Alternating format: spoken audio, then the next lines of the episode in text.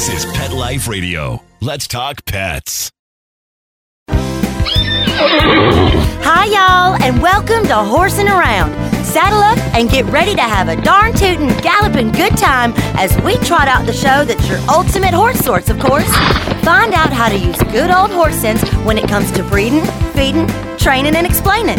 From practical tips on caring for your horse's health to advice on how to buy horse supplies, including bridles, halters, saddles, and more. So get ready to start horsing around with your host, horse expert and award winning rider, Audrey Pavia. Howdy, Audrey.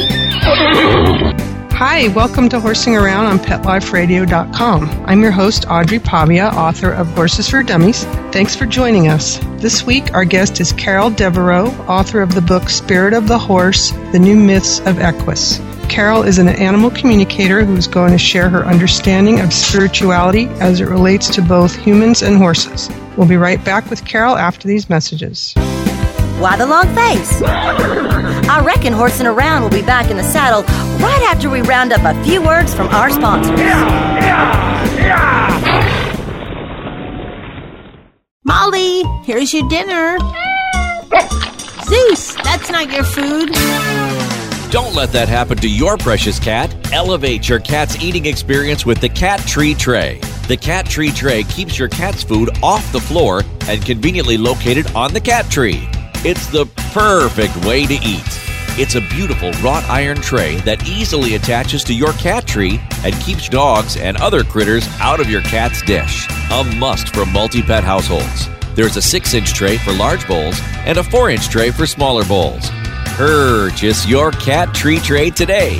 Go right now to cattreetray.com. That's cattreetray.com. C A T T R E E T R A Y.com.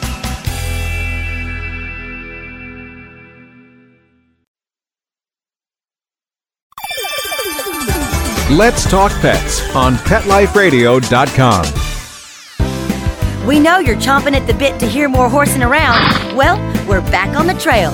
So park yourself over yonder and set a spell. You ain't heard nothing yet. Welcome back to Horsing Around. I'm your host, Audrey Pavia, and today we are talking to author and animal communicator Carol Devereaux about her new book, Spirit of the Horse. Welcome, Carol. Hi, how are you? Good. First off, tell us what your book is about. My book is, was written over uh, a very long period of time, so it covers quite uh, many years of my life, my experience with three horses that I adopted and rescued in the early 90s. And so once I once I started working with horses, I I found a book uh, called Animal Talk, and at that time I'd never heard of animal communication, but that's what this book was about. And at the back of the book there was a phone number you could call uh, to get a reading with an animal, and I was pretty fascinated with the idea, so I made the phone call, and at that time the author had decided to transfer all of her clients over to a woman by the name of Dr. Jeri Ryan, and she was in Oakland, California. And when I got in touch with her, I um, told her I had a horse. I had just bought a horse, and he had some very strange behavior. I'd never ridden horses before. I was 40 years old at the time. And I asked her if she could help me. And um, so she was in Oakland when I made the phone call, and I was in Portland, Oregon. And I asked her to talk to Buddy, and she did. And when she she said she's going to put the phone down while she communicated with him, and that she would come back on the phone when when she was finished.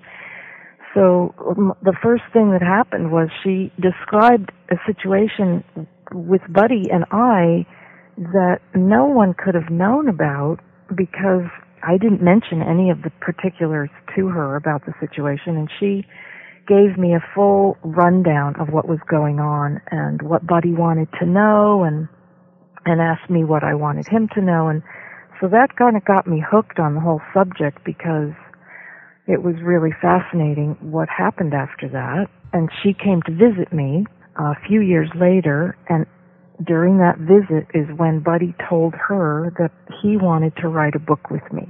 And that's how the book got started.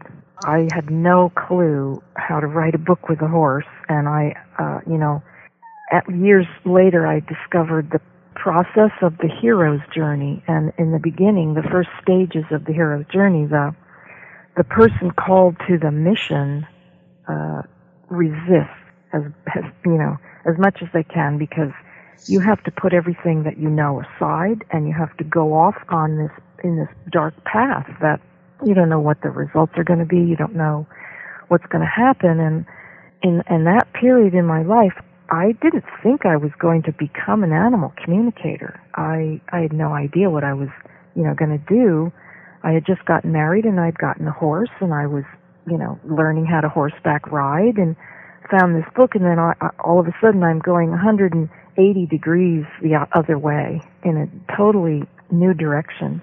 So when she said he wants to write the book with you, I laughed in their face, Buddy and Jeri, and said, "What's it going to be? Uh, Buddy speaks." Because I came from the era, the beginning of actually, you know, mediumship with um, the book Seth Speaks by Jane Roberts back in the, I think it was early 60s. So I thought this is going to be interesting. And I said, well, what's it going to be about? And she said, it's going to be about the spiritual life of horses. And so I eventually, after about a, a year of uh, balking at this whole idea, decided to go ahead and start. And that's how it got started. She she would um, translate. She would communicate with Buddy in the beginning because I wasn't very good at this and she would ask him what he wanted to say and what he wanted me to do and you know he would start out with saying well let's tell people where horses come from and give them some background and grounding about the history of the horse and so i would go off for weeks and months at a time doing all this research and reading books and books about that subject and then i would make another phone call to jeri and we'd get on to the next chapter so that's how the book grew in the beginning, and then after a while, I kicked off the training wheels and did the communicating myself. And then Buddy and I were connecting just, uh, you know, maybe once a month. I would sit down and I would uh, transcribe uh, sections of the book uh, at a time that he inspired and told me, you know, this is what I want to, to say to the world. And we did that. Um, that's how I, I guess, be, became an animal communicator. That project started my career basically in animal communication and then I started giving workshops and teaching other people how to do this themselves and you know doing consulting and writing and teaching and that's what I you know I spent 15 years after that uh, initial training writing this book what will people learn about the spirituality of horses from reading your book? Well, they'll learn that we're all we all are connected to a higher source, and each species has their own specific way of communicating with the higher power. So, what people will learn from my book is how horses intuit spiritual uh, messages from God, but you know, the Native Americans call it the Great Mystery and uh, Neale Donald Walsch calls it life. He he says life and God are synonymous.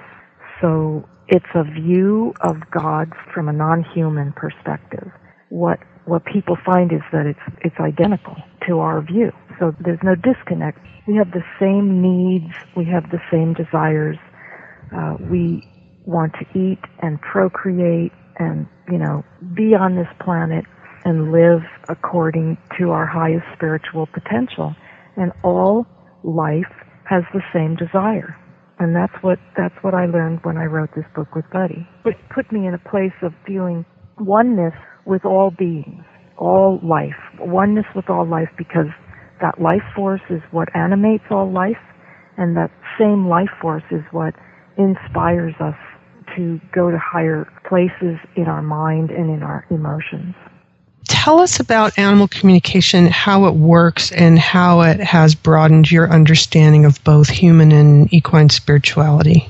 In my research during the process of writing the book, Buddy asked me to um, work with him on creation myths. And I didn't know very much about creation mythology, so I went and did a lot of research about that. And I found that all over the world, every nation and every people all over the world had a creation myth. So I said to Buddy, well, I assume that animals also have their own creation myths. And he said yes. And, and so by my reading and researching mythology, and I became, you know, an avid reader of all of the Joseph Campbell books and uh, learned about most, you know, the from all corners of the world learned their mythology. I learned what it meant to to have a creation myth and what it what it does for a nation and what it does for a people.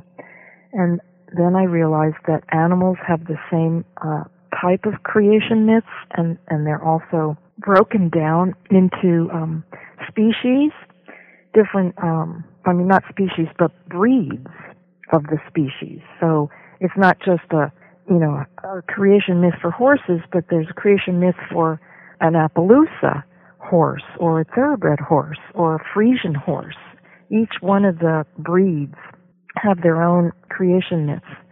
And that, you know, in itself was fascinating and it, it made me realize that we all have a connection to our source if we would just, you know, focus on it and, and be open to whatever messages we're getting, you know, from that power. And then operate from that place of awareness so that we don't go back to egotistically trying to create a result that may or may not be the best thing for us and not wanting not wanting a specific action to reap a specific reward, but to do something from your heart without any need for um, reward or credit. You know, not doing it for credit, but just right. doing it because it, it means something to you. It it comes from a place deep inside you that motivates you from another perspective. And doing that by honestly accepting that, that changes who you are and it, makes you feel more, I don't want to say human, it makes you feel more alive. Like there's a purpose in your life, like you have a reason for living. And it gives you that hope that there's, there's not just chaos, that there's actual, there's actual, uh, a design to the universe. We're all a part of that design. And horses gave me that perspective that I am a specific piece in a huge design and that if I listen to my higher self and I operate from that place, I will flow with the higher design and as a as a result be very happy. Okay, well that's some pretty amazing stuff. We're going to take a break and when we come back I want to ask you a little bit about Buddy so we can learn more about him. So, we'll be right back after these messages. Why the long face? I reckon Horsing Around will be back in the saddle right after we round up a few words from our sponsors. Yeah, yeah, yeah. It's designerpetsweaters.com. Hand knitted designer sweaters for your precious pup or cool cat. Beautiful couture patterns for your pets, including custom knitted formal wear, casual wear, yachting, and even sports themed. Many designer pet sweaters include feathered tammy hats, top hats, and a lot of sparkle. Each sweater includes leg loops, front paw sleeves, and leash opening. Visit designerpetsweaters.com to order your four legged fashions today. Your pets will stay warm for the winter and be runway ready. Large or small, we fit them all. DesignerPetSweaters.com. Let's talk pets Let's talk pets on Pet Life Radio. Pet Life Radio. PetLifeRadio.com. We know you're chomping at the bit to hear more horsing around. Well, we're back on the trail. So park yourself over yonder and set a spell. You ain't heard nothing yet. Welcome back to Horsing Around. I'm your host, Audrey Pavia, and today we are talking to author and animal communicator Carol Devereaux about her new book, Spirit of the Horse. Carol, you wrote the book with Buddy. Can you tell us a little bit about him? I got married when I was 40 and my husband and I moved up to Portland and at the time the property values were pretty reasonable up here and we bought 16 acres on the top of a hill, and I looked around and I said, My God, this would be a perfect place to have a horse. I'd never had a horse before. And so I went out looking for a horse. My husband said, now don't buy a horse until you've got, you know, took, taken riding lessons for a year and you're really sure that this is the direction you want to go in. And I said, okay. So I went and took riding lessons and um, a year later I said, this is what I want to do. We're to, I'm to do this. And I, uh, spent three months looking for horses and I didn't know what kind of horse I wanted. I just, you know, looked in that, you know, for sale, uh, play, you know, ads for horses. And, um, I think I looked at maybe, I don't know, maybe 20 horses in a three month period. And, um, that's when I found Buddy. I just went to a farm and she was selling a five year old pretty green quarter horse. She said he had been broken to the trail, which he barely had been, but, um, I gave her the money and we we took Buddy home and put him in a in a boarding stable. And that was how we, you know, started out with him. Now, so I thought you told me that uh, you had rescued your horses. Uh-huh. Is that the other horses, not Buddy? Yeah, the other horses were rescued. Buddy, I, Buddy was my heart project, and I think I rode several um, abused horses during my search, but none of them felt the same way I felt when I was with Buddy. So the other horses, the other two horses, one I rescued off the racetrack, and then the other one, uh, another one off the racetrack, and then one who was left at a house that had burned down. He watched the house burn down. And then the people who owned the house, they fixed the house up, but when they went to sell the house, they said the horse comes with the property. So whoever was going to buy the house had to also want the horse. And I thought that was ridiculous. So I rescued that horse because he wasn't taking care of him. I brought him home. He was 29 at the time, and I thought I'll just give him a couple, a few more good years, a couple more good years. He lived for 10 more years. Wow. He died, he died at age 40. That's he pretty died. unusual. it is very unusual. He was a Spanish barb, and he was really a tough little guy. And his soul myth is also in the book. He, his name is Dutch. Can you share one of the myths that you received from Buddy that you talk about in the book?